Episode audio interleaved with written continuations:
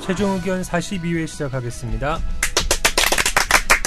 반가 반가. 저는 이번 주까지 서해를 맡은 뉴미디어부의 박원경이고요. 아, 되게 가식, 가식적인 나 오늘 멘트들 처음 거야. 봤는데. 7월부터 어. 박원경 기자가 출연하게 될 거예요. 그런가요? 왜, 제가 왜, 7월부터 왜? 빠집니다. 아, 그런가요? 다음 주까지만 합니다. 왜, 왜, 어떤, 진짜요? 어떤, 어떤 사연으로 아 그게 라디오 센터와 보도국 간의 계약이죠. 또 라디오 쪽에 음, 대학이- 핵심 인재를 또 핵심 인재는 데려가시겠다. 아니고. 계약 위반하는 법 알려드릴까요? 제가 그 계약 위반해도 좋을 게 별로 없어요. 위반하고 본인이 벌금 내는 형태인데. 우선 뭐 간단하게 우리 김선재 아, 아나운서 네, 또 안녕하세요. 일주일 만에 돌아오셔서. 김선재입니다.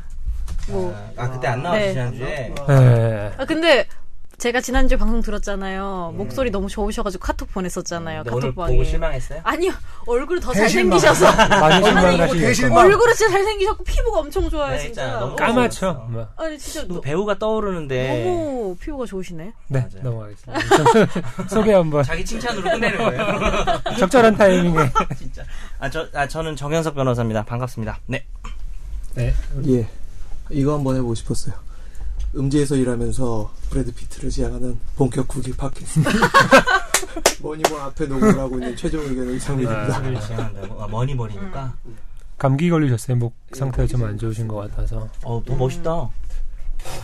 되게 허스키한 보이스에. 지금 노래 한 소절만 하면 안 돼요? 그럴까요? 랩해요, 랩. 엘로키, 엘로키.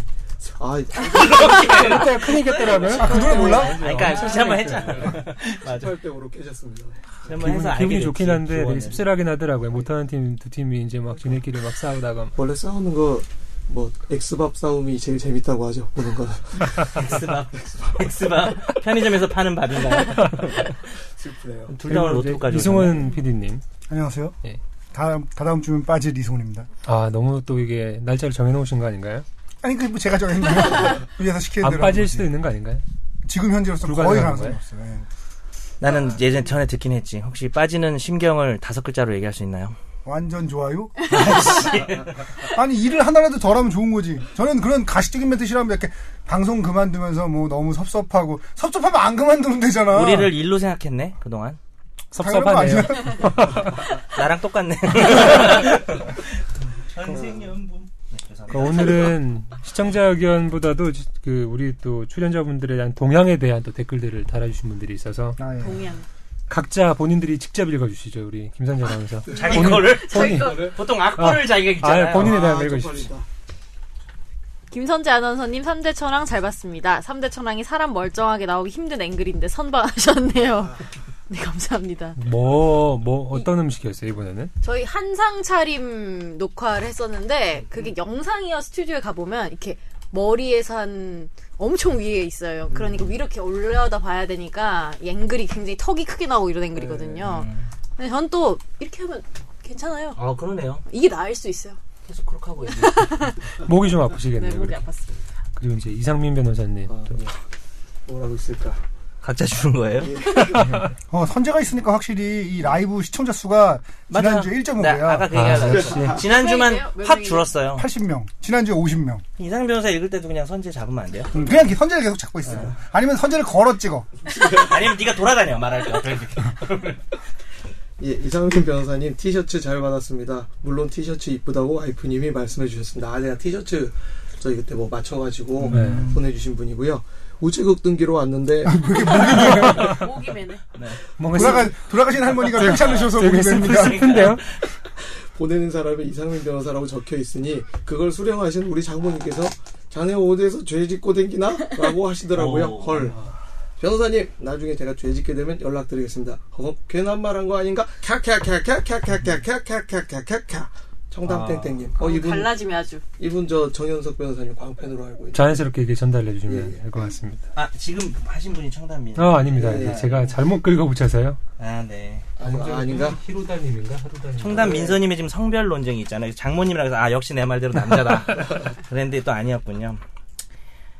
언제 라이브 어제 라이브 언제 링크되나 오후에 기다리다가 외근을 나가서 놓쳐버렸네요. 아침에 출근길에 듣고 다운받고 회사 와서 다시 PC 받고 하트 누르고 PC로 다운받고 팟빵 게시판에 게시판이라고 쓰셨어요. 무슨 게시를 게시판. 받으셨나봐요. 아, 저는 오타 다 잡아낼 겁니다. 지금부터. 음, 아무리 선풀 악풀 다 해서 질문 내용도 확인해 주시고 정말 잘 들었습니다. 질문 답의 내용은 현실은 현실이네요. 그리고 갓 연성집 주옥 같은 성대모사 이승엽입니다. 너무 좋습니다.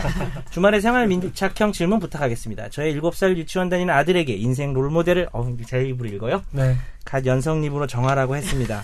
정말 정말 진지하게 말씀드리면 다시 한번 생각해 보셔야 돼요. 저를 이것만 보고 판단하셨다가는 예, 아닙니다. 절대 훨씬 한 훌륭하신 분, 훨씬이 아니지. 훨씬 좀 훌륭하신 훌륭하지 분이라고. 그 않아요. 저와 다른 훌륭하시잖아요. 저와 다른 훌륭한 분이 되셔야 합니다. 아드님은 청담 미서님, 어, 저는 남자분이라고 확신합니다. 여러 가지 정황을 왜, 왜요, 봤을 때. 왜요? 그 다른 댓글도 제가 좀 봤거든요. 이분이 저를 되게 좋게 얘기해 주셔서 형 남자면 별로 안 좋아하시잖아요. 아니요, 저 그런 거 상관없습니다. 아닌데 괜찮은 것 같은데 방송 전이랑 말씀이 좀 다르신 것 같은데. 아주 후한 이 사람 안 만나는 우리 남자라서. 그 다음에는 이제 오늘 정현석 변호사님께서 퀴즈를 먼저 준비를 아, 예. 해주셨다고요. 퀴즈를 여러분 오늘 김선재 아나운서도 왔고 청- 시청률 지금 높죠? 예. 퀴즈를 1부에 지금 드리고요. 1부 끝날 때까지만 댓글로 받겠습니다. 그래서 이유도 좀 써주시고요. 어, 이번에도 선물을 아 제가 그 그때 선물 안 드렸던 분 아, 보내드렸나요? 예, 아예 퀵으로 전화까지 제가 직접 하진 않고 아, 진짜? 전화까지 해가지고 계시는 거 확인하고 매우 예쁜 머그컵으로 제가 쓰던 게 아니라 세 컵 초콜릿 뭐- 다, 초콜릿 담아서 아, 드렸어요. 담아서 드렸어요. 네, 퀵이니까 녹지 않을 것 같아서 음, 담아서 드렸는데 뭐 감사 메일 같은 거 안 왔나요?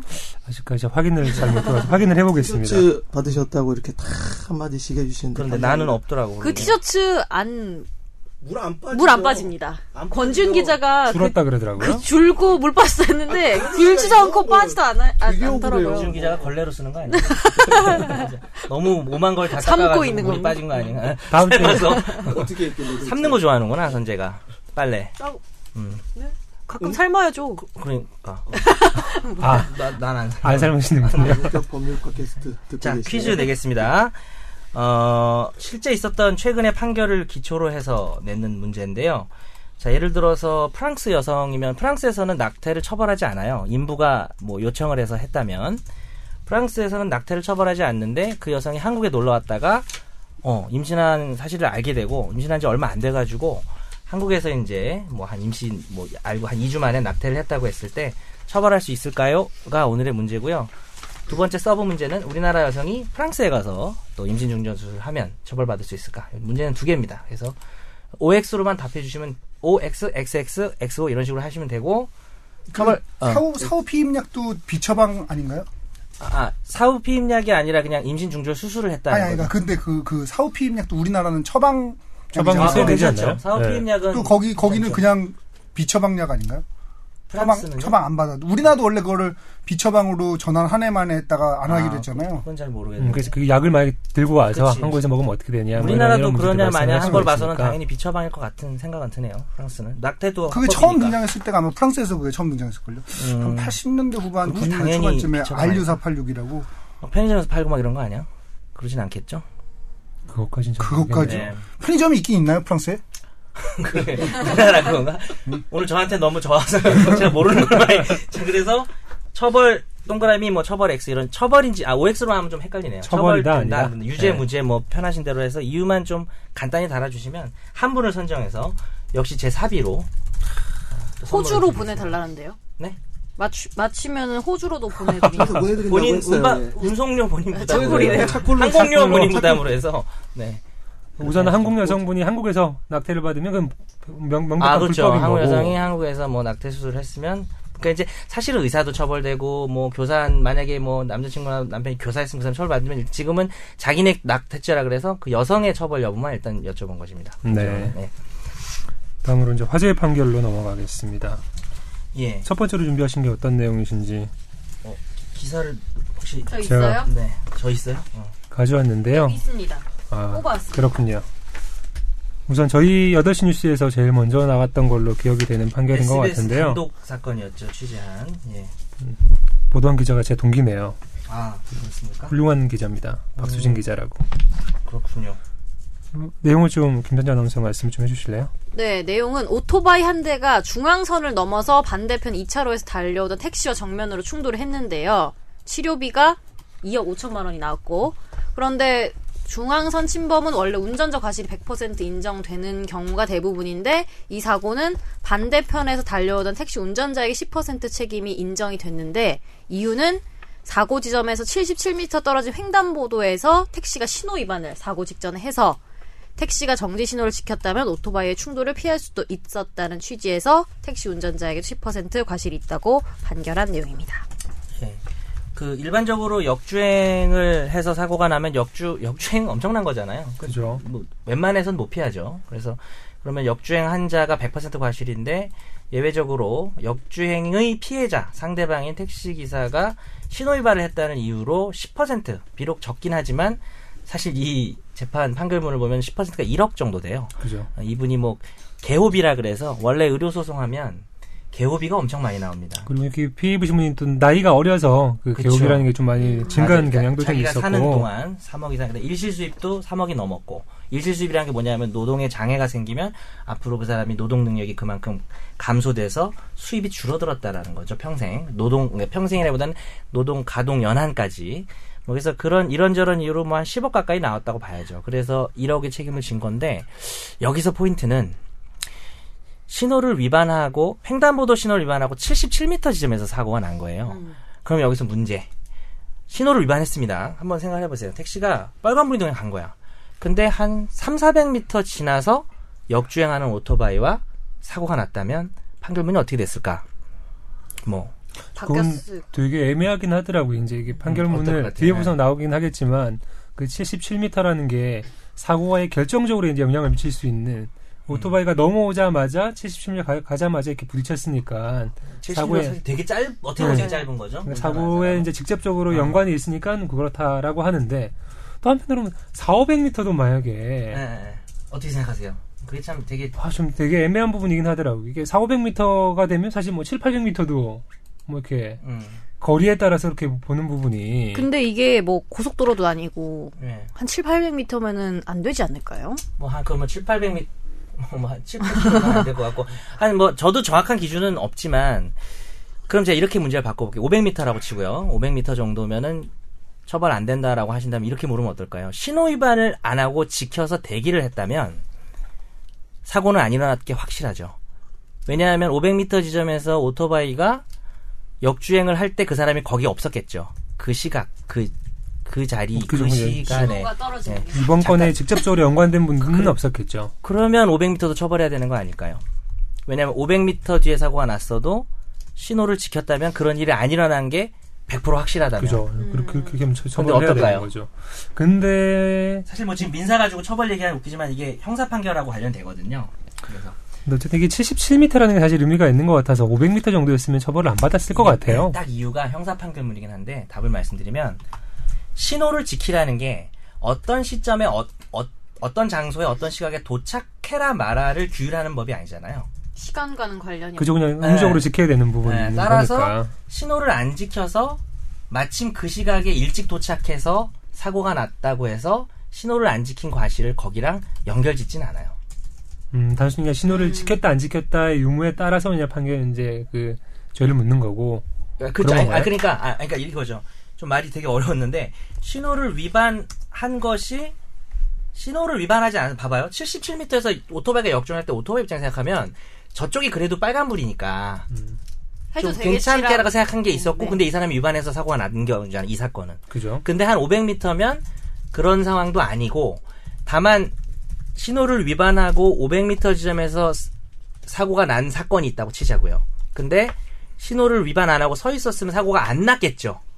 그죠? 그러면 신호 위반한 책임을 져야 되느냐? 그건 아니라는 거죠. 음. 왜냐하면 신호 준수라는 교통법규의 취지가 어떤 시점에 언제 아니, 어떤 자리에 어떤 시점에 도착하는 걸 막자 하자 이런 취지가 아니어서 아, 결론은 신호를 위반하고 한 500m 있다가 역주행하는 오토바이에 박아서 사고가 났으면 너무 어렵게 설명했나? 무슨 소리 하는 거예요? 네. 다시 다시 돌아온 것 같습니다. 저 잠깐 나갔다 들어올게요. 제가 지금 잠깐 설명했는데 너무 결론은 500m 떨어졌으면 신호 위반한 오토바이가 책임을 지지 않았을 것이다. 음. 제 생각에 그 신호 위반이 이 사고랑 인과관계가 없다고 보는 거죠. 단순히 이제 그냥 중앙선을 넘어간 부분 네. 자연적 인과관계는 있지만 신호 지켰다면 그만할까요? 어, 아니, 그렇게 아, 얘기하라고요. 아, 사고 신호를 지켰으면 음, 네. 사고가 안 났을 자연적 인과관계는 있지만 법적 인과관계가 없는 거예요. 왜냐하면 네. 신호를 안 지, 나 그만할게요. 너무 힘들어요 어제. 뭐 이상민 변호사님 저 2부까지 좀 쉴게요. 첨언을 해주시면 제가 지금 이걸 보고 있어요. 라이브를 딱 보고 있었는데 네. 이게 정 변호사, 그러니까 김선재 아나운서를 딱 찍다가 어. 정 변호사님 쪽으로 이게 딱 갱글이 돌아가는 순간 라이브 구독자가 98명에서 86명으로 즉각적으로 반응을 나 하는 이렇게 힘들게 설명하고 있는데. 예. 아니, 근데 대충 어- 알아두셨죠? 얼만큼 다치면은 치료비 2억 5천만 아 원이 이분이 나온 대장 거예요? 파열 그다음에 뭐 골절된 데도 엄청 많았고요. 그 대부분 노동 상실률이 뭐 손 얼마 팔 얼마 이렇게 나오는데 30% 40% 그거 엄청난 거예요. 음. 네, 30% 80 그러니까 앞으로 노동 그 사람의 정상적인 가동에서 30% 40% 여기 30% 여기 40% 이렇게 되셨더라고요. 정말 크게 다친 거죠. 예, 정말 크게 다치셨더라고요. 아무튼 뭐 정리를 하자 그러면 이, 이 사건 같은 경우에는 워낙 짧은 거리기도 하고 네, 그 네. 신호를 위반하는 한 게 사고를 발생함에 사고가 발생된 어, 거에 역주행에서 있어가지고 사고에 네, 있어서 직접적인 직접적인 영향을 미쳤기 때문에 이제 네, 그런 거고 네. 마요. 고마워요. 예. 숫자 떨어져요. 또 떨어져요? 네. 지금 선제 안 찍으니까 쭉쭉 떨어지는 거예요. 저기요. 네. 아 슬프다. 정리할 때는 이제 빨리 머리 김선재 얘기하시죠. 아나운서한테 넘기겠습니다. 다음 판결로 네. 넘어가겠습니다. 이것도 있습니다. 아 준비를 영아 뇌사 사건 어린이집 보육교사 1심에서 실형 서울중앙지법 형사합의 29부는 업무상 과실치사 및 아동학대 처벌법 위반 혐의로 불구속 기소된 김모 씨에게 징역 1년에 벌금 500만 원을 선고하고 40시간의 아동학대 치료 프로그램 이수를 명령했는데요.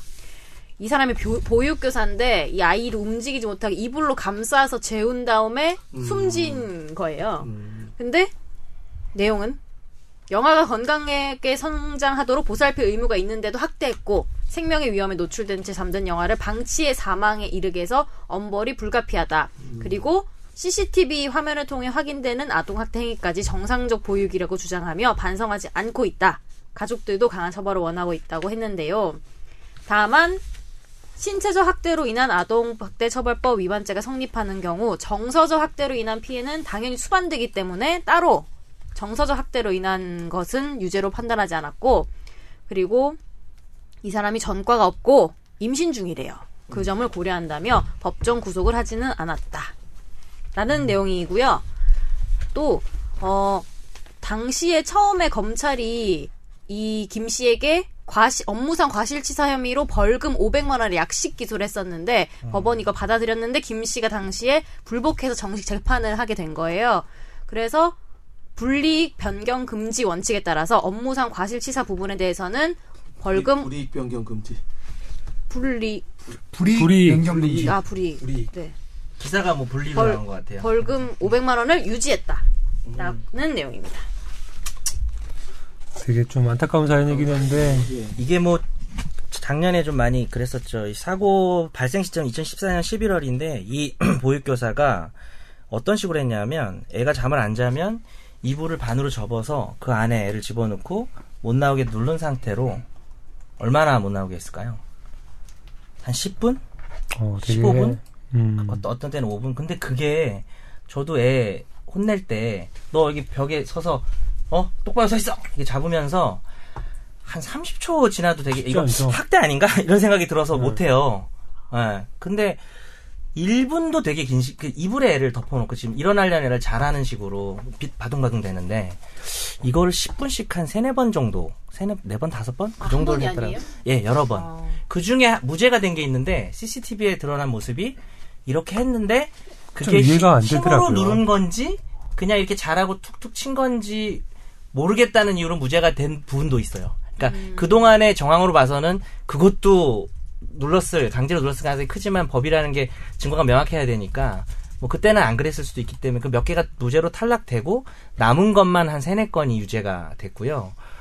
한 10분 동안 그랬다가 또 다시 벽에 바로 이어서 벽에다 또 10분 동안 못 움직이게 세- 세워놓고 이런 식으로 하다가 결국에는 이제 11월 12일이었나요? 예, 뇌사 이때 판정 받은 네, 얘가 이제 30분 동안 거의 움직이지 못하는데 그걸 또 방치를 한 거죠. 못, 못 봤다라고 이제 뭐 네. 주장을 했던 것 같고 아 바로 어. 그 응급 조치 이런 거 없이 예, 그렇죠. 그러니까 물론 죽일 저는 이제 이게 좀 형량이 낮다고 생각하고 좀 저도 약간 이건 좀 그래요. 이, 이 되게 분노가 이 보육교사 정말 죽일 놈이라고 생각하거든요, 저는. 근데 이제 뭐 또 그 죽일 이 아이를 죽이려는 고의까지는 인정하긴 좀 어려웠을 것 같아요. 자기가 그 왜냐하면 이건 더 나쁜 얘기일 수도 있지만 학대를 몇 번 해왔기 때문에 뭐 이번에도 별일 없겠지 하고 문제의식을 생각했을 안 수도 가졌던 있고. 부분들이 있을 수가 어, 있으니까. 그 정도는 또 다른 애한테 있을 수도 있고 모르죠. 우리 모르지만 참 우리가 생각하는 것보다 훨씬 더 나쁜 사람일 수도 있고 한데 뭐 법에서는 판정된 것만 가지고 정해진 양형의 범위 내에서 해야 되니까 그럼에도 불구하고 좀 낫지 않나. 징역 1년에 벌금 500만 원은 아이가 죽은 것이 이 사람이 고의를 가지고 죽인 건 아니라는 점 때문에 어, 일단은 실형 어, 저, 실형은 나왔지만 1년만 나온 것 같지 않. 이게 뭐 정확하게 어떤 상황이 있었는지를 다시 한번 짚어보면 네. 이게 애가 죽은 애가 죽었을 당시에 이제 11개월이었고 네. 이제 그 애를 돌보는 선생님이 애가 이제 계속 애들이 다 자, 같이 자고 있는데 그 애가 일어나니까 이제 다시 재우겠다라고 해서 이불을 덮었다는 게 그냥 아우 잘 자라 이렇게 목까지 덮어준 게 아니고 네. 뒤집어서 이제 머리까지 완전히 뒤집어 씌운 그렇죠. 상태에서 이제 애를 재우겠다라고 한 거고 그래도 일어나니까 그 뒤집어 씌운 상태로 벽으로 몰아서 아예 그 이제 그 이불하고 이불이 맞닿는 부분을 깔고 앉아가지고 아예 애가 아예 전혀 절대 못 네, 나오게끔 정확합니다. 네. 음. 그런 상황으로까지 이제 하고 있다가 이제 애가 이제 한 10분 정도 막 이제 막 나오려고 발버둥을 치다가 이제 발버둥을 끝나고 나서 한 1시간 후에 봤더니 애가 숨을 쉬지 않고 있던 상황이 발생을 한 거고. 근데 그러고 나서 이제 판결문을 보면 이제 한 4분 정도 기간 동안을 확인을 하고 왜 심폐소생술을 실시를 안 한 부분도 이제 문제가 있다라고 이제 물었는데 사실 그거는 뭐 이제 강, 강, 아동을 돌보는 보육교사한테 그것까지 묻는 건 좀 과할 것 같기는 한 부분이 있긴 한데 아무튼 그 연관되는 학대 행위로 볼 수 있는 일들이 발생을 하고 예. 그러고 나서 이제 애가 바로 숨져버렸던 그렇죠. 호흡을 멈춰버렸던 그런 상황이고 근데 참 판결문도 보다 보니까 좀 이해가 안 되는 부분이 좀 있긴 하던데 검찰에서 이제 기소를 할 때 네. 업무상 과실치사로 기사를 하, 기소를 하고 또 나중에 CCTV를 확인해 봤더니 아 이건 아동 학대가 있다라 그래서 추가로 기소를 하고 그렇죠. 그러고 나서 또 뒤에 그 전에 CCTV를 돌려봤나 봐요. 그러고 봤더니 또 그 네. 사건이 발생하기 한 열- 열흘 정도 전에도 비슷한 일이 또 있었다 그래서 맞아요. 또 이렇게 추가로 기소를 했던데 이 부분이 처음에 이제 500만 원을 한- 한- 이제 판결받았던 거는 약식. 그 업무상 과실치사 부분에 대해서만 네네. 500만 원 약식으로 기소가 돼서 이제 발부를 네. 받은 거였잖아요. 그렇죠. 만약에 검찰이 이렇게 전반적인 과정들을 다 수사를 해서 아동 학대하고 업무상 과실치사를 같이 이제 기소를 했으면 아마 네. 처음부터 이게 형량이 좀 더 세게 나왔을 텐데 네, 그런 가능성도 뭐 배제할 수 없죠. 근데 이제 500만 원 이렇게 나와버렸으니까 그건 좀 문제가 있는 것 같기도 하고 저희 이상민 변호사님 거의 청취자 수준으로 댓글 달고 계신데 그 열심히 댓글 뭐말좀 시켜주시면 안 돼요? 아 이제 목이 안 좋아서 아 아, 목이 안 좋아서 이제 제 목소리를 들으시는 분들이 불편해하실 것 같아서 김용옥 씨 아닙니다.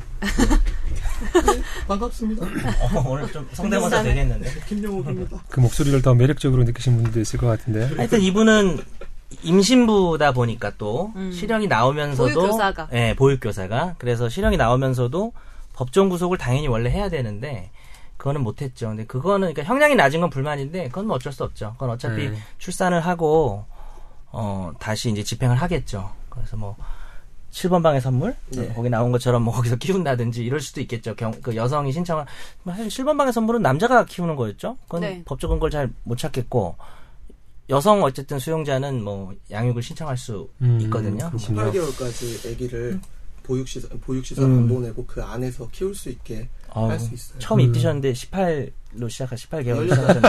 시작하셨네요. 18개월 말 안 하다 갑자기 욕하는 줄 알았어요. 음, 법률에 그렇게 써 있어요. 만에서 그 키운다 그러면 어떤 식으로 키우는 거예요? 18개월까지 그 키운다 그러면 음. 그 제소자 방에서 같이 키우는 건가요? 아니면 같이 키우지는 못할 거고요. 거기서 이제 그러겠죠. 음. 따로 시설이 마련돼 있고 거기서 맡겼다 이제 왔다 갔다 하면서 키우는 그런 방식으로 키우는 걸로 알고 있습니다. 저도 본 적은 없고요. 키워본 적도 없고요. 예, 키워본 적도 없고요. 예. 감옥 체험은 해봤어요. 네. 키움을 당한 적도 없죠. 예, 감옥에서 키워지지도 않았고. 아저씨 예. 오늘 비싼 거 입고 왔어요. 아, 죄송합니다. 네. 뭐 그렇습니다. 근데 뭐 되게 아- 아동학대 같은 경우에는 형량이 되게 어느 정도 되나요? 뭐 사- 케이스 아동학대가 바이 케이스이긴 하겠지만 원래 이제 아동복지법에 정서적 학대행위랑 신체적 학대행위 따로 있고요. 각 둘 다 5년 이하의 징역 또는 3천만 원 이하의 벌금인데 그 아동학대범죄 특별법에 이 보육교사 같이 이런 업에 종사하는 음. 사람들은 2분의 1까지 가중을 하기 때문에 이런 보육교사가 아이를 학대하게 되면 7년 6개월 이하 그리고 3천만 원의 일점은 얼마야? 4,500. 어, 어우, 계산 잘. 야, 이 천 수제요, 수제요. 동네. 알파고 같은 지역 수준의 수제예요. 거예요. 4,500만 원의 이하의 벌금에 처하는 예, 형태가 되겠죠. 근데 이분은 여러 번 했고 뭐 가중되고 뭐 해가지고 법정 처단형이 사실은 11년 3개월, 7년 음. 6에 다시 150% 했을 거예요. 그래서 11년 3개월 이하였는데 여러 가지 정황상 1년만 나와서 조금 아, 뭐 보육교사분께는 미안하지만 좀 아쉽습니다. 형량이 더 크게 나와야 되지 않았을까. 피해자 입장에서는 굉장히 좀 이해가 안 아, 되는 판결일 수도 당당하죠. 있긴 하겠네요.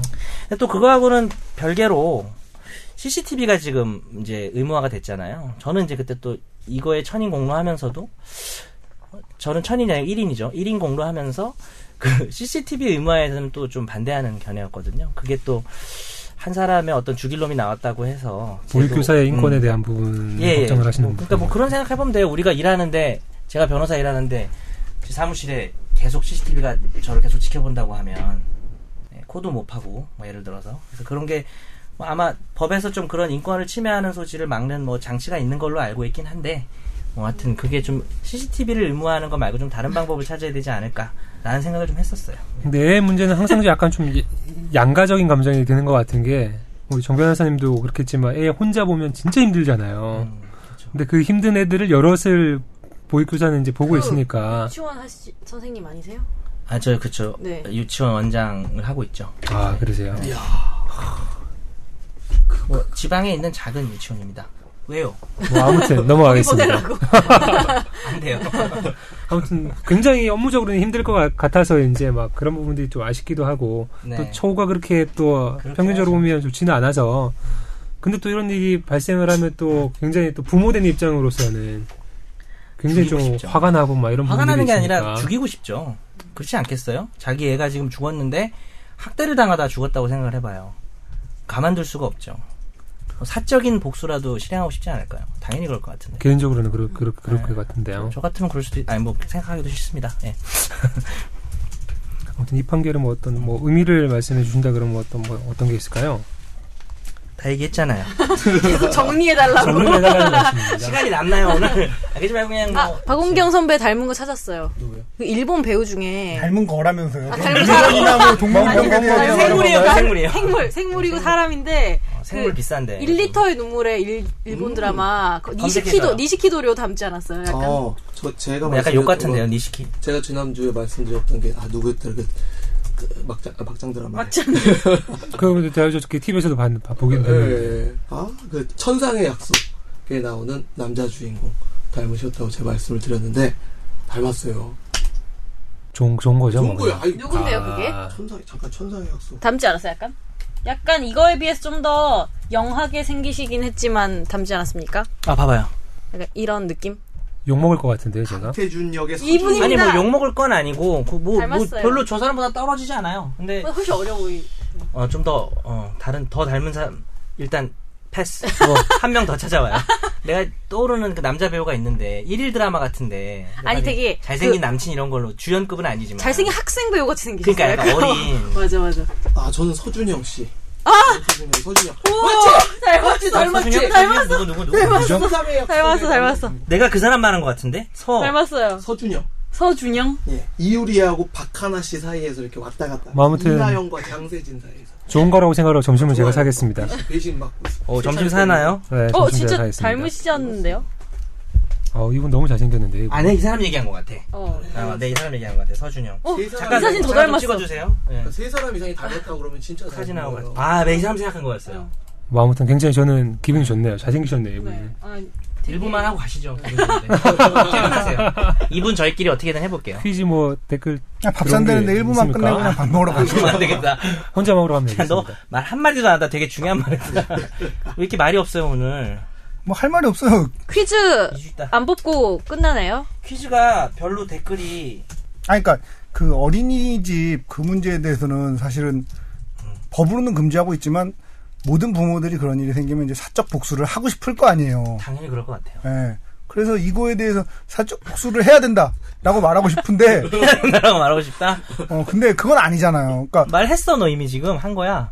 해야 된다라고 말하고 싶은 데로가 있어요. 그 내가 되게 많이 쓰는 수법인데. 나무하다. 저 댓글에 방금 예. 김수영 기자님 비 닮으셨어요 올라와서 처음에 이렇게 뜨면 사람이 안 보이잖아요. 네. 누가 올려놨더니 이상민 변호사가 아, 내가 누르고 있었네 이거를. 아, 네. 옆에서 지켜보고 계셨군요. 그러면 그 퀴즈 된 댓글은 2부에서 다시 한 번 더 확인을 그래야 해보고 될 것 같아요. 되게 슬프네요. 여러분 일부는- 좀 많이 댓글 2부 댓글에도 달아주세요. 1분 우선 여기서 마치겠습니다. 문제 문제 하나만 다시 아 2부 시작할 때 낼게요. 예, 예, 그러시죠. 네. 잠시 후에 다시 뵙겠습니다.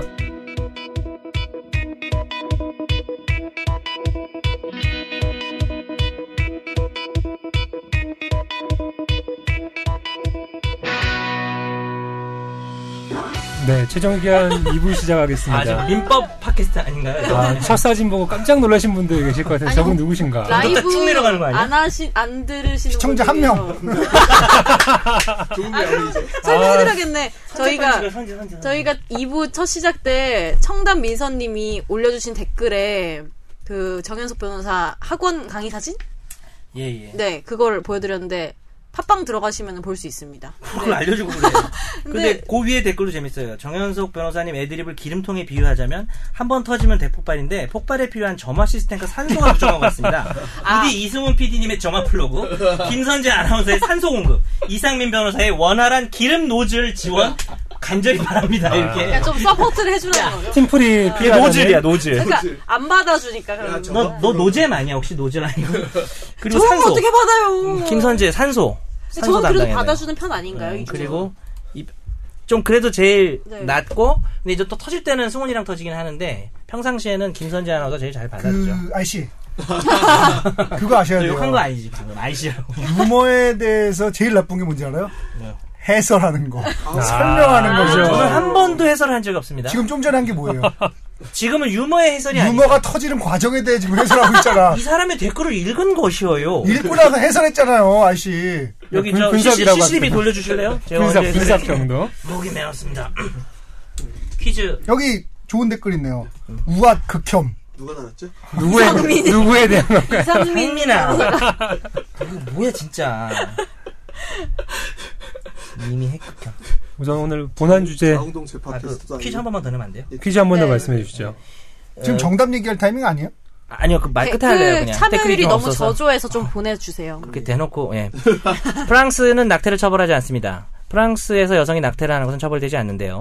프랑스 여성이 우리나라를 왔다가 우리나라에서 낙태 수술을 받을 때 과연 우리나라 법원이 이 여성을 낙태죄로 처벌할 수 있을까요? 이것이 오늘의 첫 번째 문제고요. 두 번째 문제는 우리나라 여성은 우리나라에서 낙태를 하면 처벌받는데 낙태를 처벌하지 않는 프랑스에 가서 낙태를 하면 처벌을 과연 받을까요? 이 두 개에 대한 정답과 이유를 댓글로 남겨주시는 분들께는 제가 소정의 상품을 보내드리겠습니다. 감사합니다. 강의하실 때 이렇게 하시는 건가요? 아니 강의때 이렇게 이렇게 안 해요. 저 강의하신 영상 한번 찾아봤거든요. 비슷한 당신은 다음 지금 주에 갈 건데 뭘 그런 것까지 찾아 모르게 열심히 해요. 비슷한 아니, 근데 음색으로 네. 나오시던데. 나빠지면 원경이가 계속 할 거라니까? 아, 아, 그게 요- 정말 요- 확정이에요. 그거는 아니, 전혀 내 마음속에서 정해진 거야. 같습니다. 그러면 기자들, 변호사들, 아나운서 하나. 아니, 내가 선재가 여기 앉아. 심 실장님께 추천하고 가면 되지. 음. 저는 찬성입니다. 음. 우리가 좀 평균 얼굴이 올라가 아니 하여튼 근데 농담입니다. 지난주에 혹시 힘들지 않으셨어요? 이거 어, 하고 나서 지- 지난주에 집에 와서 되게 많이 반성했었어요. 왜요? 아 그 얘기 좀 물어봅시다. 아, 너무 정신이 없어가지고, 아, 나, 그 이유가 내가, 내, 뭔가요? 내가 뭘 했나. 아. 진짜 솔직한 속마음은 우리를 원망한 거 아니에요? 아, 뭐 그러진 않아요. 우리가 너무 정신없이 해서 본인이 아니, 정리 우리라고 뭐 못하게 하지, 만들어서 여기서 끊지 마시고 우리라고 하지 마시고 이렇게 잘라주세요. 사실 정확하긴 합니다. 그 말씀이. 아니 근데 되게 제가 재밌었어요. 근데. 운동하면서 이거 들었거든요. 네. 지난주 거를. 근데 되게 칼 같으세요. 진짜. 칼같이 음, 자르긴 어, 하죠. 무서워 무서워. 아, 그래서 제가요? 더맘 놓고 할 수 있었어요. 아, 어차피 자를 이번에 거니까. 자를 거니까. 아무튼 본안 주제 넘어가겠습니다. 이렇게 이렇게. 네. 싫은데요? 아주 그냥 권지윤이랑 둘이 앉게 되면 가위손이겠어. 이쪽에서 자르고 저쪽에서 자르고. 없이 사람 오늘 내용이 좀 일정이- 재밌더라고요. 오늘 이상민 변호사님이 준비를 해주셨는데. 아 오늘 재밌죠? 오늘의 본안 주제는 지라씨 아, 요즘에 그 박수수배 아, 재밌어서 재밌어서. 지라씨. 박유천지 사건 때문에 굉장히 많이 바코드를 계실 것 같기도 하고 예, 여러분들 카톡에 찌라시들 많이 지금 왔다 갔다 하실 텐데 실제로 까톡 어, 하세요. 뭐가 이렇게 길어? 해서 보면 쫙 최근에 박유천 씨 관련되는 거는 되게 어, 재밌긴 아까 하더라고요. 옷도 가까운 또 신경 쓰지 마세요 그냥. 아, 신경 쓰여요. 효과음인 건가요? 아, 왜냐하면 우리가 페이스북에서 하는데 경쟁사를 이렇게 자꾸 언급해도 되는 겁니까? 당연히 해도 되죠. 카카오톡, 카카오톡, 카카오톡 해도 돼. 페이스북 카카오톡 페이스북, 페이스북 알림이 도착하였습니다. 아, 예. 별별 지금 찌라시들이 왔다 갔다 하는 판인데 지금 SN, SNS가 워낙 발달을 하고 자기가 받은 이야기들을 남한테 전달하는 게 대규모로 전달하는 게 굉장히 쉬워진 세상이 왔지 않습니까? 특히 지금 말씀하셨던 박유천 미키 유천 사건 피고소 사건의 전후 사정에 관한 찌라시가 카카오톡, 라인, 페이스북 다들 하시 임찬종이 좋아요를 눌렀어요. 임찬종 야 감사합니다 예. 김현우 기자님 살아있네. 한번 여기다 저 댓글 달아주시면 좋겠네요 이번 어! 주 제가 문자를 해야 되겠네요. 한미연 님이 정현석 변호사님 제가 지금 바빠서 일부러 놓쳐서 감사 댓글을 이제 사답니다. 보내주신 노란 셀리컵과 커버레 등 아. 가라생 초콜릿까지 잘 받았습니다. 이야. 퀵으로 보내주시기까지 초콜릿 입에서 살살 녹더군요. 아이들과 잘 먹겠습니다. 예, 감사합니다. 박유천 사건이 지금 엄청난 속도로 유포가 되고 있는데 예. 찌라시라고 하는 단어의 예, 아, 어원. 그 어원이 어떻게 되는지 혹시 아십니까? 지라시 지랄 씨가 영어야? 지라시 혹시 저 일식집 가셨을 때 나도 끊어야겠어. 실- 일식집 가셨을 때 지라시 스시라고 드셔보신 적 있어요? 어, 네, 네, 네, 네. 있죠. 네. 예, 그게 흙 뿌려놓은 스시라는 뜻이거든요. 밥에 섞어 먹는. 같은 지라신가요?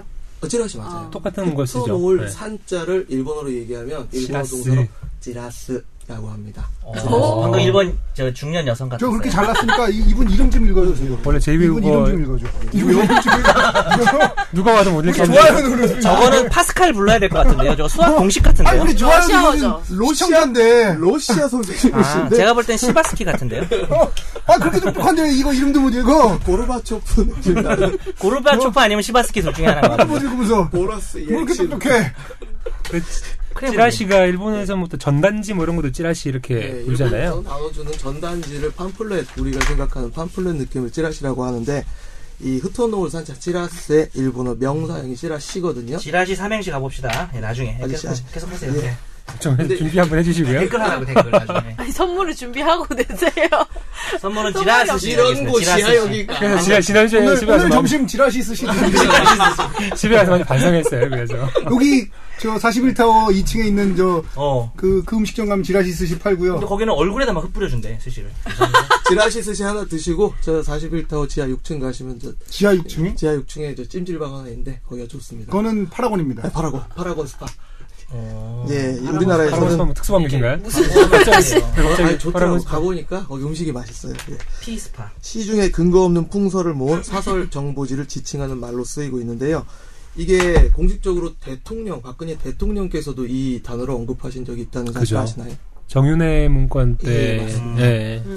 2012년의 일인데요. 6월 28일 당시에 민경욱 청와대 대변인 지금은 이제 20대 국회의원 된 민경욱 청와대 대변인이 정윤회 감찰 보고서를 세계일보에서 보도를 했, 습니다 여기에 대해서 이 보도는 이른바 찌라시에 불과하다라고 언급을 했고요.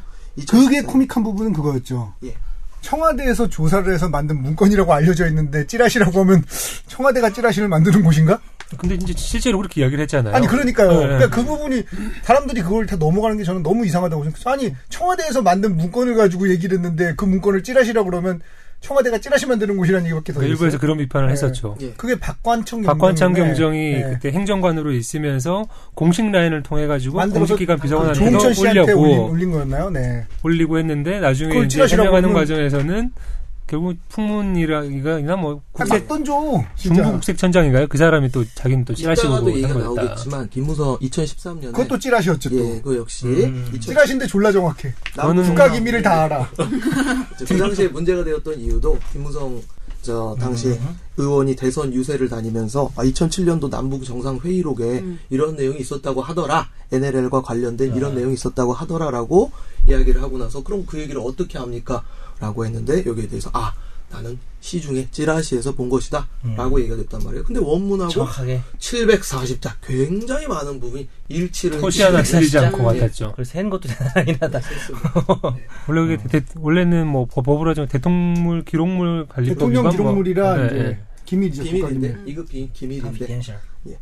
그래서 그 얘기를 이어가자면 얼마나 그 대통령 기록물이 중요한 기밀이냐면 노무현 대통령 때 대통령 기록물을 본인이 보겠다고 그랬는데 본인이 그때는 가져가겠다는데도 막았었죠. 안 된다고 그랬던 어. 어, 그런 중요한 기록물인데 찌라시에 막 담겨. 그럼 찌라시를 만드는 곳은 둘 중에 하나죠. 청와대 아니면 국정원. 음.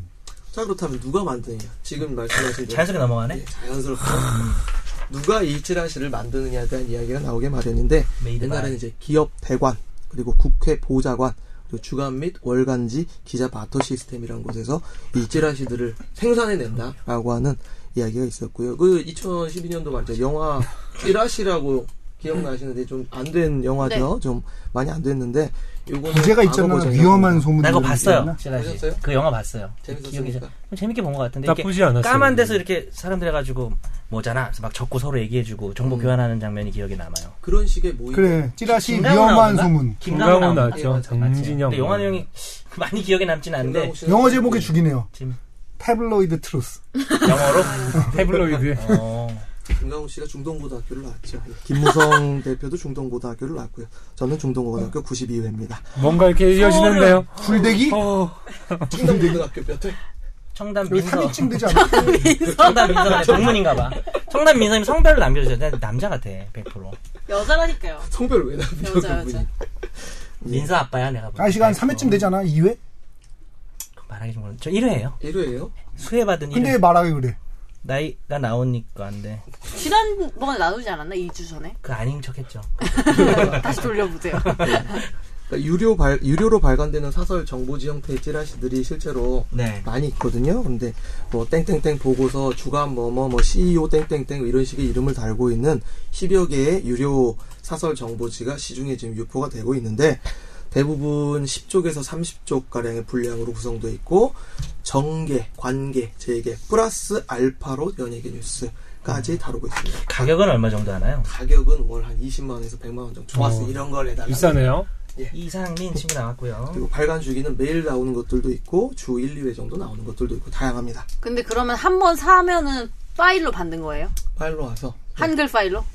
뭐 꼭 한글 파일이니까 대개는 워드 파일일 PDF 수도 뭐 있고 예, 형태. 혹시 있더라고요. 그냥 궁금해서 네. 물어보는데 아, 야, 어, 그 찌라시에 이런 거 있어요? 이 소문이 진실이 아니라고 하더라도 저희 그 발행인은 책임지지 않습니다. 이런 거 없나요? 아니, 그런- 그거, 그런 그거보다 약간 그런 코믹한 거가 조건이 있죠. 거지. 어. 자기들이 돌리면서 이거를 돌리는 게 네. 불법이다. 이렇게 내가 주는 건 되고 더 이상 돌리 약간 이런 거 아니야? 기성만 지금 아무한테도 말하지 네? 마. 약간 내로남불, 이런 느낌인데? 내로남불. 아, 그 생각나. 옛날에 어렸을 때 보면 이제 짬뽕 테이프라고 해갖고 길보드 차트라고 네, 이거 딱 네, 깔아놓고 네. 팔잖아요. 거기 이제 딱 사보면은 2,000원, 3,000원 테이프 사보면 거기 뭐 이상한 뮤직, 뭐 땡땡 뮤직 이렇게 써있고 여기 그 복제하면 아. 처벌받습니다. 아, 그렇지, 안 그렇지. 써있단 말이야. 자기들이 녹음해서 파는 거 네. 길- 길보드 예, 길보드 아, 차트. 그거 있죠. 그런 거에서 제가 최악이라고 느꼈던 건 뭐냐면, 뭔가 웃긴 거 나올 것 같아. 제가 이제 만화를 좋아하니까 만화를 많이 음. 보잖아요. 근데 이제 인터넷이 웹툰 시장으로 넘어오기 전에 만화, 이제, 만화들을, 출판 만화들을 이제 스캔을 했단 말이죠. 아, 그럼 이제, 자기들은 사실은 멋대로 갔다가 남의 만화, 그러니까 그거를 그린 작가들은 뭐 한 푼도 못 챙기고 만화를 본단 말이에요. 근데 거기다가 이 작품의 스캔 저작권은 저한테 있어요. 스캔 저작권. 전문 용어로 쓰저라고. 금쓰저 뭐 이런 거 아니야? 정신이 이렇게 막, 어, 이게 뭐지? 뭐 속을 뻔했지 너. 근데 불법 아닌 불법 같은 너무 뭐 이런 느낌? 당당해서 사람이 속을 수가 있어요. 불법 금지 막 이러면서 어, 스캔 저작권은 정말 신박한 개념이었어요. 심각하네요. 그러니까 찌라시 만드는 거 관련해서 제가 얼마 전까지 찌라시를 이제 생산과 유통을 했던 직접 본인이? 했던 아, 제 주변에 있는 다른 기자한테 물어봤는데 자기 자기 얘기 네. 아니라고 하더라. 아 기자가 찌라시를 만들었다고요? 기자들도 주로 많이 참여를 하죠 그 모임에 음, 아 되게- 모임에 그, 그 영화 보면 나와. 기자도 나오고 막 그러더라고. 그 되게 이제 뭐 구성되는 게 그 영화 속 보면 이제 막 그 카페나 이렇게 뭐 룸사롱 같은 데 들어가가지고 아. 핸드폰 같은 거 다 뺏고 그렇지. 들어가서 이제 수첩 하나 아, 꺼내라 네. 그래서 재밌- 어, 너 이제 이야기하는 거 하나씩 이제 받아 적자 그쵸. 막 이렇게 몰아가면서 고구에는 예전에 한 10년 15년 전에는 그렇게 했다 그랬는데 요즘에는 그런 게 잘 없대요 그래서 막 받아 적고 이런 게 없고 예. 오히려 받아 적고 이러면 이제 쟤는 아 뭔가 이렇게 뭘 가지려고 너무 이기적으로 이기적으로 보인다. 보인다. 이렇게 하니까 그럼 그냥 어떻게 자연스럽게 그냥 술자리에서 그 기업체 같은 경우에 보면 특히 규제 같은 거가 중요한 기업체들 있잖아요. 뭐 네, 금융산업이나 네. 뭐 자동차 뭐 이런 데들은 대관팀이라고 하는 게 있고 어. 실제로 그 대관팀 중에서는 여의도에 사무실이 별도로 있는 회사들도 몇 군데 있거든요. 어. 그런 회사들에 있는 사람들끼리 뭐 일주일에 한 번 정도씩 이렇게 뭐 정보 모임해서 이렇게 모인대요. 음, 그래도 여전히 휴대폰을 뺏을 것 같은데요. 녹음은 못하게 하지. 아, 아니 근데 그 예전에는 이제 찌라시가 유료 독자가 많아가지고 그 수익 모델이 됐었는데 사실은 그거는 이제 인터넷 시대 이전에 종이로 돌릴 때 얘기고 그게 점점 이제 수익 모델이 찌그러져서 어. 점점 이제 그 찌라시를 내는 곳이 어디냐라는 게 의심스러워질 정도로 수익 모델이 이제 안 그죠. 되는 거예요. 공짜로 돌, 돌리니까 그래서 다른 산업처럼 한 제가 보기에는 한 7, 8년 전, 한 10년 전부터는 이 찌라시 자체가 말하자면 자기들이 원하는 정보를 유통하는 창구로 이용하는 그죠. 사람들이 있다라는 의도적. 정보에 그러니까 예전과는 역정보 달리 올리고 뭐 이런 식으로 왜냐하면 하는 경우들이 있습니다. 돈을 벌려고 하는 게 아니기 때문에 유통이 목적이다. 어, 유통 어, 아 자체가 그쵸 그쵸 그러니까 요새는 찌라시를 통해서 돈을 번다는 게 거의 불가능해서 그걸 유료로 구독하는 사람이 거의 없어졌거든요. 왜냐면 자기들끼리 막 돌리니까. 그러니까. 어차피 한 번 돌리면 다 음. 돌아가니까. 근데 뭐 찌라시 형태 여러 가지가 있겠지만 그때 신공항 발표하기 하루 전날도 이제 미량이 선정이 거의 된 것 같은 형태의 아, 한남일보 한남일보가 한남일보 썼다가 이제 저는 그 힐의 오버가 돼버렸죠. 아니, 전 오버라고 보지 않아요. 저는 그거 작전이라고 봅니다. 그래요. 그 이제 그거 그 파일 비슷한 걸 돌았잖아요. 평가표 같은 거도 네네. 그러니까 그거를 저는 기반으로 그거 한. 자체가 작전이라고 봐요. 그러니까 뭐 그럴 수 있죠. 그거는 그러니까 그 땅과 주식을 둘러싼 그 양반들의 작전이라고 봐요. 의도를 누군가가 그걸 가진. 가지고 이거 그러니까 금감이 뭐 이런 데서 수사해가지고 그 당시에 땅 거래라든지 뭐 주식 거래 한 사람들을 찾아내면은 100% 찾아낼 수 있다고 봅니다. 물론 그건 저는 그 그건 맞는 왜냐하면 것 같아요. 한남일보는 잘 모르겠는데. 그 사람 찾아내면 한남충일 것 같아요. 아, 죄송합니다. 이 말 안 써야 되는 말인데. 너가 좀 그래요. 한남일보라서 해봤어요. 아무튼 충 요즘에는 붙이는 말 쓰지 맙시다. 그 요즘에는 그냥 이렇게 모여가지고 서로 이야기를 하는데 예. 충만 그 자리에 주로 이제 뭐 기자들도 가끔 기자들은 잘 안 끼워준대요. 기자들은 이야기 들으면 쓴다는 음. 음, 그게 이제 의심이 있어가지고 잘 안 끼워주고 예. 주로 이제 뭐 대관하는 사람들하고 뭐 정, 국회 보좌관분들 뭐 이렇게 모이고 근데 그 모임에 들어가는 것도 되게 쉽지 않다고 그러더라고요. 서로 이제 누구 데리고 올라 그러면 제 대한 레퍼런스 체크를 막 여러 군데서 한대요. 제가 이제 어느 정도의 정보를 가지고 있는 애고 어느 쪽이랑 이렇게 특수하게 이렇게 취재 창구가 있어 음, 있거나 있어 당연히 가지고 그건 하겠죠. 이야기를 할 수 있는 건지 그렇게 와서 서로 이제 가지고 있는 정보를 하나씩 교환하는 음. 그런 시스템인데 근데 그날 정보 안 가져온 사람 은 어떡하죠? 저 오늘 숙제 제가 안 해온 숙제 그러면 안 해온 나중에 자꾸 그럼 빠져야 될 거 아니에요? 그러면 모임에서. 퇴출됨 어. 자연스럽게 퇴출된대요. 그날 그날 하나도 안 가져오면 그날 바로 퇴출당해요. 그러진 않죠. 그러진 않아요. 아니, 그러니까 그건- 인간적인 관계가 어느 정도에 형성돼 있느냐 뭐 그러네. 이런저런 문제도 있겠죠. 그리고 이 사람이 말하자면 지금은 아무것도 아니래도 10년 뒤에 폭발할 수 있는 가능성이 있는 사람이다. 뭔가 어, 뭐 그냥 약간 그런 아, 포텐까지 그러니까 그런 것까지 포텐까지도 다 오는 감안을 거죠. 하죠. 왜냐하면 네. 이 사람이 정보가 아무것도 없어도 이 사람이 뭔가 친한 누군가가 언젠가 터질 수 있는 근데 굉장히 최측근이야. 이러면 데리고 있어야죠. 당연히. 약간 얘기를 듣다 보니까 이승훈 PD가 그럴 것 같은데 혹시 찌라시 모임 안 가봤어요? 이종훈 선배 저는 정보 정보 저는- 많으시잖아요. 정보력이 워낙 많아가지고 저는 다 인터넷에서 제가 찌라시를 이건- 통해서 아, 찌라시는 보지 않습니다. 저는 찌라시 받아보는 것까 찌라시를 언젠가부터 저도 이제 뭐 별로 안 보게 됐는데 음. 그게 왜 그러냐면 정보들이 대부분 다 의도적으로 흘린 듯한 느낌의 정보들이 있는 약간 거니까 네, 신뢰감이 그런 건 떨어졌구나. 가치가 없거든. 신뢰감이 떨어졌구나. 근데 뭐 솔직히 보는 사람 입장에서는 진짜 그러니까 거짓말이고 뻥인 거 다 알면서도 재밌는 거 있잖아요. 그런 게 너무 많은 거예요. 어. 특히 뭐 제일 인이 재밌었던 연예 거 뭐예요? 이니셜 A, 네. 연예인들 B. 뭐 A A, 군부터 B 이렇게 해서 H 그거 군까지 맞추는 가죠. 거. 그러니까 거짓말인 거 알지만 되게 재밌는 거야. 그러니까 보게 되는 거죠. 우리는 뭐 어마어마한 거 많지. 그래? 이번에 터진 것도 사실은 다 뭐 그 뒷배경부터 해서 샤- 이번 이번 주가 한마디로 표현하면 디즈니랜드인 거 아세요? 아 마우스? 아이 아니요. 그런 거 유... 그게 아니에요. 아이 그니까 네. 사건 두 개 맞잖아, 터졌는데 맞잖아, 어. 그래 그래 그래 맞잖아. 사건이 두 개 터졌는데 그거 맞아 미키하고 미니 맞잖아요. 마 맞네요. 네. 아 이제 알았네. 근데 그 정도 얘기 되잖아요. 미키 미니 뭐 다 좀 유명하니까. 댓글에 누가 달았던 거. 그래서 뭐 그런 식으로 진행이 된다라고 하는데 기억나시는 뭐 유명한 찌라시나 이게 항상 유명한 찌라시. 기억나시? 아 오늘 그 모임으로 전환된 거예요? 하나씩 아니 되게 찌라시 때문에 사건으로 불법, 이어지는 불법. 경우들도 많잖아요. 이렇게 네. 그러다가 이제 특히나 연예인이나 뭐 어떤 뭐 기업에서 수사를 의뢰하는 경우들도 있고 네. 기억나시는 어떤 아니 뭐 그런 사실은 분이 있어요? 그 연예인 스폰서 간에 그것도 찌라시가 있었고 음. 최근에 이제 대표적인 예가 이런 게 있었죠. 이거 얘기해도 되나? 말씀해 보시죠. 라이브인데 비실명화해서 얘기해요. 아니 이건 뭐 비실명이고 뭐가 없어. 딱 얘기하는 순간 바로 다 할 수가 있는데 네. 얘기할까 말까 생각날 김수영 때 기자 못 안 나가고 하시는 계시는 거 보이- 게 고민 보이시죠? 안 하는 게 맞아요. 어, 안 하는 거 맞대요. 이건 그럼 안 이건 하는 걸로 합시다. 네. 살까 말까 고민할 때 안 되면은 사는 게 낫고 어. 이야기를 할까 말까 고민할 때는 안 하는 게 낫고 아 정확한 유명하네. 그건 나이 한 60도라 깨우치는 거 이렇게 빨리 아니 깨우쳤어. 상민이 형은 다르잖아. 그러니까. 내가 내가 형이라고 부르는 거 몰라? 너뭐 남들 하루 살 때 이틀 사는 것 같아. 열심히 살았어. 상민이 형은 짱이야. 네. 제 형 짱인가 봐요. 너는 예. 돈 많은 거하고 많이 하는 거하고 형이지. 아니 그냥 돈만 많으면 짱이지. 뭐 그래? 많이 하는 새끼들은 필요 없어. 난 너랑 언제 형제 되냐? 형은 그랬어.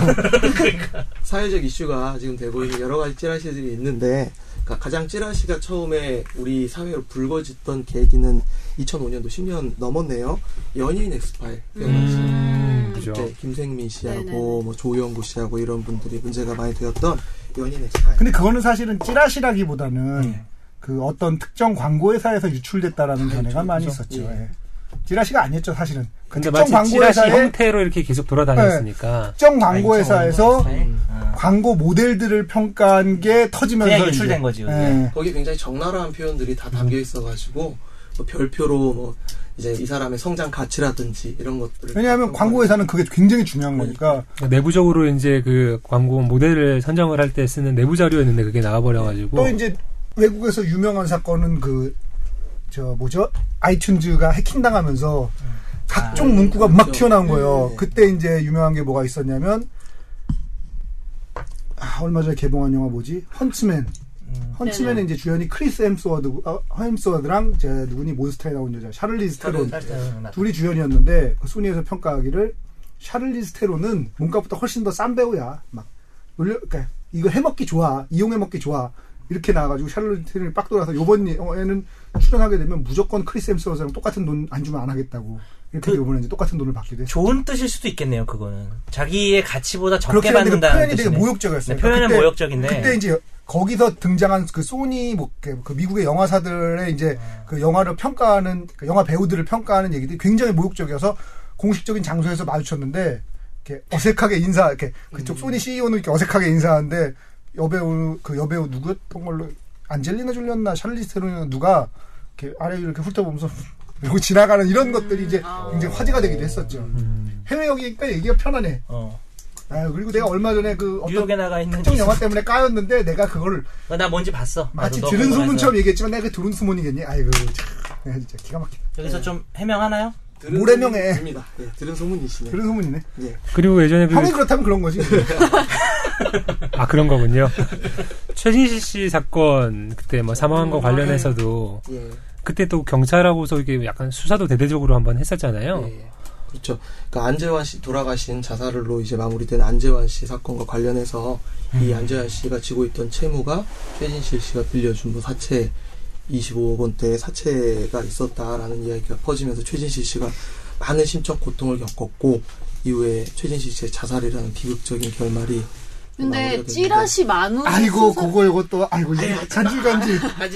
찌- 찌라시 만으로 수사를 시작하거나 이럴 순 없는 거잖아요. 그죠? 그런 말이 도 아니죠 할 할수 수 있죠 있죠. 그런 내사니까. 말을 그러니까 풍문. 수사가 아니고 내사라는 걸 할 수 내사를. 있죠. 풍문은 음. 전형적인 내사의 저 조짐을 보여줄 수 있는 하나의 단서. 내사를 해보고 내사에서 뭐가 나오면 이제 수사를 시작을 할 수는 있는. 그래서 나온 게 한화 김승현 사건 2007년에 음, 네네네. 어? 한 정보지에 자연스럽게. 바로 한화의 김승현 아저씨가 술집에서 보복 폭행을 했다. 대구강을 청계산에 가갖고 후려 세려버렸다. 라는 이야기. 그러니까 그때 제일 충격적인 어휘는 그게 아니죠. 아, 아, 골드 네. 피스톨. 골드 피스톨이 가장 충격적이었지. 그, 그, 그 임세훈 회장님이 나중에 재판부에서 허- 그 재판을 받다가 뭐 아구창을 막 이런 식으로 날렸다 이런 식으로 막 거기서 액션까지 해버린 거예요. 하셨죠. 액션까지 아. 해버린 거예요. 그러니까 보통은 변호사가 그렇게 하게 안 냅두거든. 네. 그러니까 되게 이제 여기 사실 찌라시 같은 것도 경찰에도 이게 정보 영사들이 있고 검찰에도 뭐 범정 뭐 이- 이런 것들이 있잖아요. 네, 네. 그런 것들이 이제 풍문을 모아서 수사를 할 수 있을 만한 사항들 추려내고 그걸 이제 수사는 부서로 이렇게 넘기는데 그런 과정에서도 이게 뭐 경찰이나 검찰에서도 이게 찌라시 같은 걸 많이 본다라는 사실은 그러니까 이야기는 있더라고요. 기소권과 수사권이 검찰이 다 갖고 있기 때문에 우리나라 경찰이 할 수 있는 건 이제 내사잖아요. 내사를 하다가 이게 수사를 할 권한, 그러니까 일이다. 그러면 검찰에 말하자면 뭐 음. 허가를 득해야 된다고 표현했다. 하여튼 그렇게 해야 이제 수사가 시작이 되는 거잖아요. 음, 자체적으로 수사하는 경우도 있긴 하죠. 음, 뭐 그렇기는 네. 하지만 기본적으로는 이제 기소권 독점 뭐 지휘 지휘를 받으면서 하는 거니까요. 어. 얘기를 좀 잊자면 이제 나우나 선생님도 그 2008년도에 제가 지금 이 자리에서 올라가셨죠. 네, 올라가셨죠. 올라가셨죠. 그래서 바지춤을 풀고 이렇게 보여드릴까 믿습니까? 믿습니까? 그러니까 하니까 아주머니 한 두 분 정도가 믿습니다. 믿습니다. 라고 해가지고. 그래서 그게 벌써 이제 2008년이니까 아 벌써 그게 그렇게 됐었나요? 진짜 사실 아니면 진짜 억울할 것 같긴 해요. 그러니까 이게 억울한 게 지금 요즘에 이제 나훈아 선생님께서 이혼 소송하면서 이제 왔다 갔다 가정법원 하면서 계속 이 얘기가 다시 불거져요. 또 나와요. 또 나와요. 음, 그리고 참나. 이때 얘기가 같이 나왔던 여성 연예인 분들의 이야기도 또 같이 나오고 모여 배우 모여 배우 음. 얘기가 나오니까 그런 것이고 이때 이후에 2008년도 얘기인데 이때 이후를 기점으로 찌라시가 인터넷으로 왔다 갔다 하는 게 되게 발달하기 시작하는 게 이때부터 스마트폰이 비약적으로 발전하기 시작하거든요. 모바일 세대 아, 모바일 메신저 이런 게 이제 하필, 있으니까. 마침 2009년도 이때 시점부터 KT에서 아이폰 3GS가 들어오고 음. 그 뒤로부터 이제 옴니 아 옴니아토 생각나 아 짜증나 옴니아토 산적 있어 햅틱 아우 짜증나 그런 게 있, 어. 있었죠. 예. 그 뒤로는 뭐 2012년 당시에 박근혜 대통령의 테마주 음. 정치 음. 테마주 소동 네. 그리고 2013년에 아까 이승훈 PD가 언급해 주셨던 연예인 성매매 리스트 2013년에 김무성 전 지- 새누리당 대표의 찌라시 언급 사실 역사를 지금 언급하고 그렇죠 있어요. 순서대로. 2014년부터 오늘 올해까지 뭐. 역사 팟캐스트. 오늘 끝나고 이거 순서대로 언- 나열하시오 문제냅니다. 네, 역사 시험 많이 해봤죠? 저희가 아관 이거는- 파천 뭐 이런 거? 아관파천이 뭐예요? 러시아 러시아. 러시아 아까 그 러시아 그 사람 러시아 들어봐요. 그냥 아라사라고 해야지. 알아서 알아서. 알아서. 아. 알아서. 너 오지리 오지리가 어딘? 스위스는 서서. 그렇죠 오지리가 어딜까요? 오지리. 아니 쉬워요 오지리. 싫어. 오지리 오지리 어디냐 오스트리아? 또 뭐 배운 있는데? 남자다 그러니까 불란서 같은 식으로 한자로 하는 아니, 건데 웃긴 게 제일 뭐지? 어려운 건 사실은 모르면 화란이 제일 어렵지. 하란. 그거. 화란은 진짜 어렵지. 음. 화란도 알것 약간 같은데. 떠오를 수 모르는 있잖아. 아니야, 눈치야. 화란은 아예 어려워. 왜냐면 음, 라인으로- 어원이 아예 달라. 뭐, 아니, 어원이 아예 그렇죠. 달라. 라인이 일본어야, 들어갔잖아. 아, 일본어야. 모르는 눈치야 화랑 어디 맞춰봐 맞춰봐. 란이 들어갔잖아. 이봐, 화란이 아니야, 이런 란이 거 들어간 쳐봐. 국가 이름. 란이 들어간 국가 이름. 란? 랑. 어. 란? 하나밖에 없어. 란이 들어간 국가 이름. 네덜란드? 오 그러니까 아니 도이칠란드도 라는 들어가는데 그게 아니라 화란의 어원이 네덜란드에서 나온 게 아니고 홀란드에서 나온 거잖아. 아. 그렇지. 어, 어, 그러니까 네덜란드 의 맞다, 남부 지역이 홀랜드를 가지고 그 일본에서 그러니까 중국에선 화란, 일본에선 오란다 이렇게 표기를 해가지고 이제 됐기 때문에 어원이 아예 달라가지고 되게 맞추기 어렵지. 네. 맞네. 이게 가차 가차 문자인가 이런 걸 뭐라 그러지? 그렇지 가차 그래서- 음, 가차 음차 어벤져스 그 캐릭터들도 되게 웃겼던 것 같은데 갑자기 기억나는 뭐 미국 대장? 어, 미국 대장 이런 거 캡틴 아메리카를 중국에서 아니, 근데- 개봉할 때 아니, 미국 대장 근데 그런 거는 그다음에 제일 위도- 잘 만들었다고 평가받는 건 보통 그 가구가락과 금덕기가 제일 평가가 높지. 가구가락. 이렇게 좀 다 알란 말이야. 가구가락 뭔지 얘기라면 아세요 가구가락 뭔가요? 그건 영화야? 아, 모르겠네요. 어. 아니 아니 뭔지 먹는 거. 코카콜라? 정답이야 이 사람 눈치가 빨라 오. 그럼 금덕기, 그건 너무 그건 어렵다. 뭐라고? 금덕기. 금덕기? 가구가라랑 같이 얘기했으니까 먹는 건가 본데 맥도날드? 켄터키. 켄터키. 아. 맥도날드는 내가 알아요 이런 어, 그러니까 거 이름 기가 맥당로. 막히게 지었거든. 맥당롱. 맥- 근데 맥당라우. 가구가락은 특히 잘, 잘 지은 이유는 뭐냐면 이 음, 음도 그렇지만 뜻이 입에 즐겁다. 라는 와. 뜻으로 되기 때문에 이게 좋은- 음과 되면 이거를 다 최고지, 어, 또, 또 되면 느낌이 왠지 스타킹 하고 있는 되게 근데 찌라시 같은 건이 터지면 퀴즈 되게 근데 끝났나요? 수사 의뢰 같은 거를 하잖아요. 금 넘어가네 진짜로. 소름 뻔했어. 소름 돋는다. 잘한다 아, 그 소름 수사 의뢰를 하게 되면 뭐 어떤 혐의나 이런 걸로 수사 의뢰를 주로 하게 되고 처벌을 받게 되는 건가요? 그러니까 최근에 이제 그 CJ CJS 엔터테인먼트라고 하는 회사가 올해 2월달에 예, 유준열 씨 그러니까 아, 가 맞아. 일배. 일베. 일베 유저라는 논- 논란이 불거지고 이게 메신저를 통해서 쫙 소문이 퍼져나가자 유준열 씨는 일베 유저가 아니고 일베와 전혀 무관하다 악의적 의도를 가지고 이런 배우의 발언을 조작하거나 허위 사실을 유포하는 경우에는 이 유포자를 수색해서 법적 처벌을 받게 할 것이다라고 발표를 했는데요. 지금 말씀하셨던 이런 예, 유포 행위에 대해서는 전형적으로 사실에 의한 명예훼손 혹은 허위 사실 적시 명예훼손에 의한 처벌을 받게 되죠. 그리고 이제 이것이 정보통신망을 통해서 유통이 되었을 때는 정보통신망법이라고 하는 특별법에 의해서 정보통신망법 제70조 1, 2항에 의해서 가중처벌을 받게 됩니다. 거기는 물론 아. 비방한 목적을 가지고 사실 또는 허위 사실을 적시하여서 사이- 타인의 명예를 훼손한 자는 어떻게 어떻게 처벌받습니다. 이런 식으로 되어 있는데요. 그러니까 왜냐하면 워낙 퍼져나가는 속도가 전파력이 엄청나게 빠르니까 엄청나니까. 복붙이 가능하잖아요. 네. 옛날에는 말로써 퍼져나갈 일이 정 그룹 카톡에. 그렇지. 그룹 카톡 음. 127명 썼는데 이걸 갖고 특히 아주머니들 개 카톡 음. 여기에 한번 들어가면 아주머니 거기보다 끝난- 끝난다고 할수 최고의 있죠. 커뮤니티는 사실은 교회, 그 네. 교회 교회죠. 교회 하느님 마- 하느님 말씀 전해드립니다. 근데 하느님 말씀 아 관련이 없는 말씀들이 거기에 많이 들어가 있어요. 우리나라에서 제일 발달한 커뮤니티는 교회죠. 왜냐하면 그 이 뭐랄까 친밀도와 서로 간의 신뢰와 그 공동체의 크기와 이런 걸 다 감안하면 교회 공동체만큼 가장 강력한 커뮤니티가 없죠. 사실은 우리나라 교포들이 그러니까 우리나라에서 외국으로 뭐 유학을 가건 이민을 가건 기독교를 안 믿는 사람, 뭐 불교 신자라고 해도 사실은 거기로 가면 교회에 의존할 수밖에 없는 미국 가면 한인 커뮤니티가 어. 다 교회를 중 음. 저희 외삼촌도 목사 됐어요. 그래서 원래는 이번에. 이번에 계셨는데 뭐 잘 모르겠는데 원래 원래는 아니 장로였나요? 교수 하시다가 기러기 아빠거든요. 그러니까 약간 음. 외롭고 이러다 보니까 교회를 나가게 되면서 갑자기 목사가 되셨어요. 목사님 참. 그 목사동 자- 왜 안타까워요? 조- 아니, 이게 목사동이 좋을 되게 수도 있죠. 외로워가지고 기- 아, 목사님. 그래서? 아, 근데 어, 요새 되게 과정이? 질- 요새 즐거우세요. 되게 막 어. 어. 뭐지? 그게 쓸쓸해요. 설교 설교 할그 그 부분이 쓸쓸하네. 너무 그래- 들어봐봐. 설교. 네. 그게, 나가시고요. 네. 그게 슬프다. 되게 찌라시 같은 거 받으면 막 친구들한테도 막 주고 막 그러는데 예. 네. 그런 것도 처벌을 그럼 받을 수 있는 받을 수- 부분인가요? 받을 수 있는데 뭐 실제적으로 처벌은 안 하죠. 잡기가 어. 잡기가 전달하는 걸로는 처벌이 가능하나 실제로 처벌받는 사례는 별로 없다. 그래서 뭐 이런 최초 정도죠. 작성하고 유포한 사람. 근데 조사받겠죠. 최소 유, 최초 유포자를 찾기 위해서 추적하는 과정에서 누구한테 받았냐? 경찰서에 가야 음. 될 수도 있죠. 누구한테 받았냐? 네, 조심하는 게 정말. 좋죠. 그러니까 요게 지금 진짜 요거는 우리가 생각하는 그런 류의 찌라시지만은 요즘에 최근에 많이 문제가 됐던 사례는 이제 북한에서 도발하고 이럴 때 음. 예비군 징집된다. 요 따위 문자를 보내는 제, 주변, 제 주변에 받은 애들 많았었어요. 옷 입고 가는 거야. 이게 당직- 그거는 가장 중죄에 속하거든요. 당직사령 당직사령 너무 귀찮은데. 당직사령 뭔지 모르지. 알죠. 어, 알아요? 네. 어떻게? 사행시도 할 수 있어요, 당신. 정현석 씨는 군대 어디로 갔다 왔어요?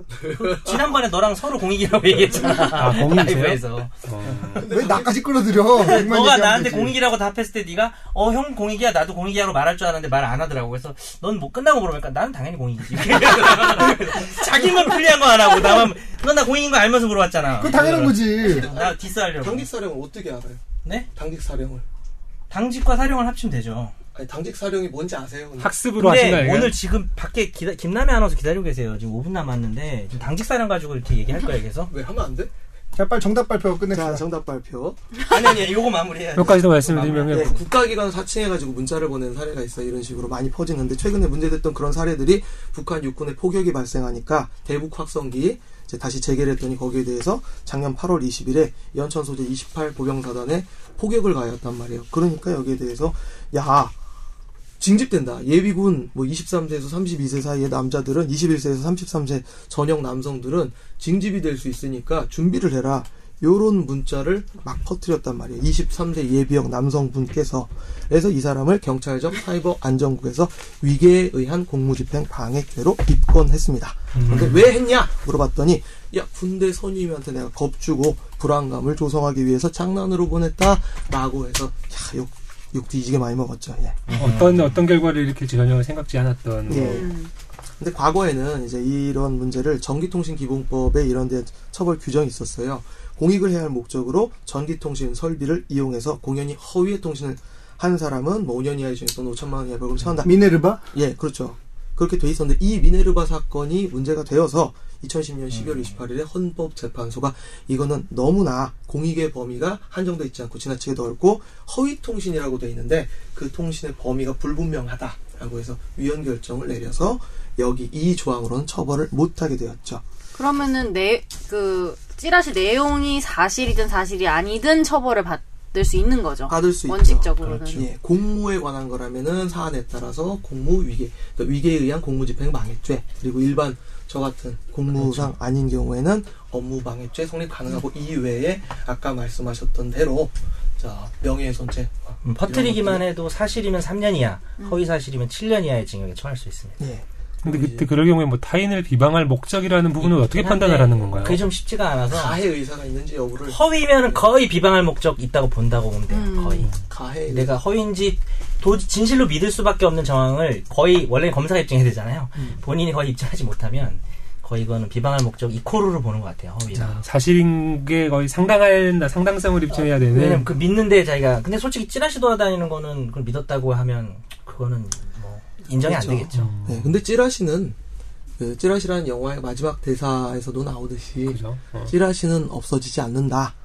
재밌으니까. 세상에 재밌잖아. 숨겨진 비밀이 많을수록 그리고 남보다 먼저 그 비밀을 알고 싶어하는 사람이 많을수록 이렇게 끝나는데 그 말이 딱 정답이다. 어울리는 이유가 음. 미디어가 발달하면서 찌라시가 굉장히 변화해 왔어요. 형태가 변화해 왔지만 그 기본적인 속성은 전혀 바뀌지 않았고 이러한 찌라시들이 현재 시대에서도 힘을 발휘한다는 것은 우리 사회가 그만큼 불투명하기 때문에 남들보다 어떠한 정보를 먼저 알고 잘못된 정보를 유통시키는 게 그게 먹힌다는 걸 의미한단 말이에요. 그래서 제가 이제 마지막으로 꼭 박원경 기자님이나 다른 분들한테 말씀을 드리고 싶은 말은 이러한 진실과 거짓 사이에서 정확한 어떤 사안을 꿰뚫어 보는 건 언론이 해주셔야 될 역할인데 사실 우리 언론이 그러한 역할을 100% 해주고 있는가에 대해서는 여러 가지 반성할 부분 좀 예, 많죠. 사실. 이야기할 부분이 많으실 거예요. 제 스스로도 좀 그렇고 네. 뭘 반성하세요? 뭘 반성하세요? 소문이 많이 돌아다니는 사실 잘생긴 이게 거? 맞는지 잘생긴 거.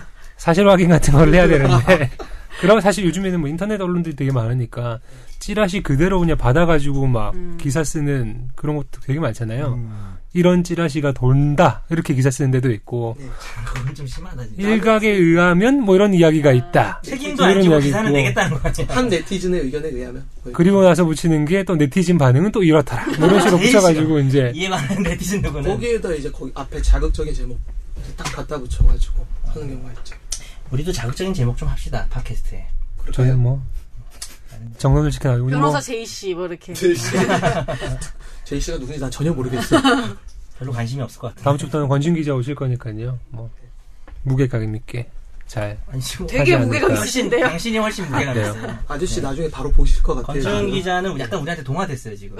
아 그래요? 무게를 많이 잃었어요. 아니 건지훈 선배 되게 유해졌어요 방송 시작하고. 아 그래요? 되게 많이. 약간 이렇게- 표정이 많은 걸 포기한 표정. 맞아 맞아 맞아. 맞아. 아유, 이놈들. 어, 어쩔 또 수가 이 없다. 새끼들 하면은. 데리고 내가 오늘 해야 되네 뭐 이런 느낌이에요. 근데 뭐 찌라시 내용 나오는 내용이 뭐 어느 정도 신빙성 있는지 사실 잘 모르겠는데 저는 완전히 거짓말은 사실 아닌 것 같긴 한데 대부분이 거짓말인 경우가 많긴 한데 원래 이렇게 진실에 거짓을 섞는 것은 나쁜 사람들이 하는 전형적인 수법이죠. 그 한 개의 진실을 얘기한 다음에 아홉 개의 거짓말을 얘기하면 다 아홉 개의 거짓말도 어, 이거 봐 진실이잖아 이러면서 덮고 넘어가거든. 그 아홉 개의 거짓말을 왜 할까요?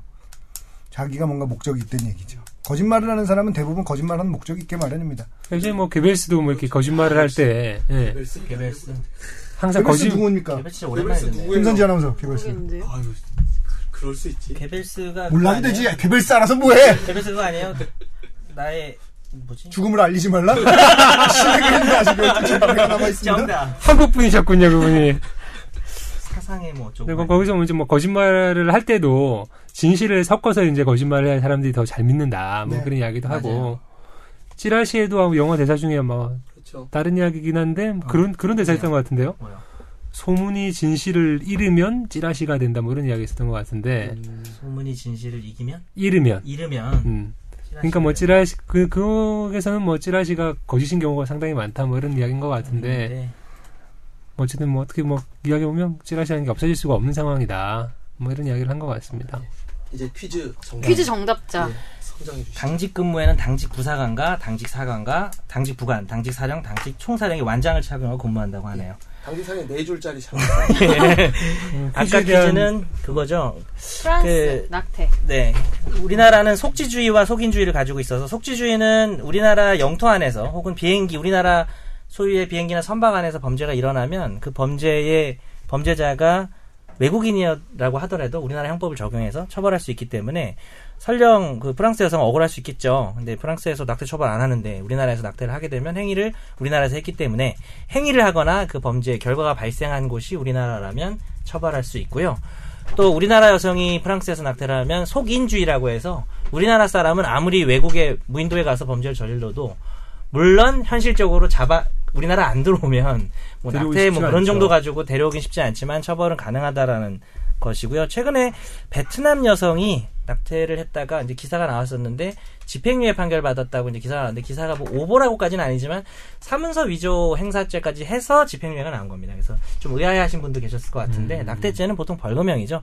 낙태를 한 인부에 대해서 그리고 근데 이 베트남이 또 낙태 처벌 안 합니다. 그러니까 아, 그래요? 어, 베- 베트남 뭐 할 거 같죠. 근데 대부분의 유럽 국가처럼 저도 정확한 규정은 하여튼 인부가 신 신청하면 허용이 된다는 것도 있고 그 하도 이 애들이 인구가 늘어나서 산하 제한이 좀 필요한 음. 국가라 그러더라고요. 그래서 뭐 셋째부터 뭐 낙태를 처벌 안 하고 제가 약간 그건 죄송한데 불명확한데 어쨌든 낙태를 처벌 안 하는 게 우리나라보다 훨씬 많은 요소가 많은 국가인데 이 베트남 여성이 낙태죄로 어, 지난주에 예, 유죄 판결이 나왔어요. 위- 문서 위조죄와 같이 해서 그래서 그냥 한번 내봤습니다. 그래서 결론은 뭐냐?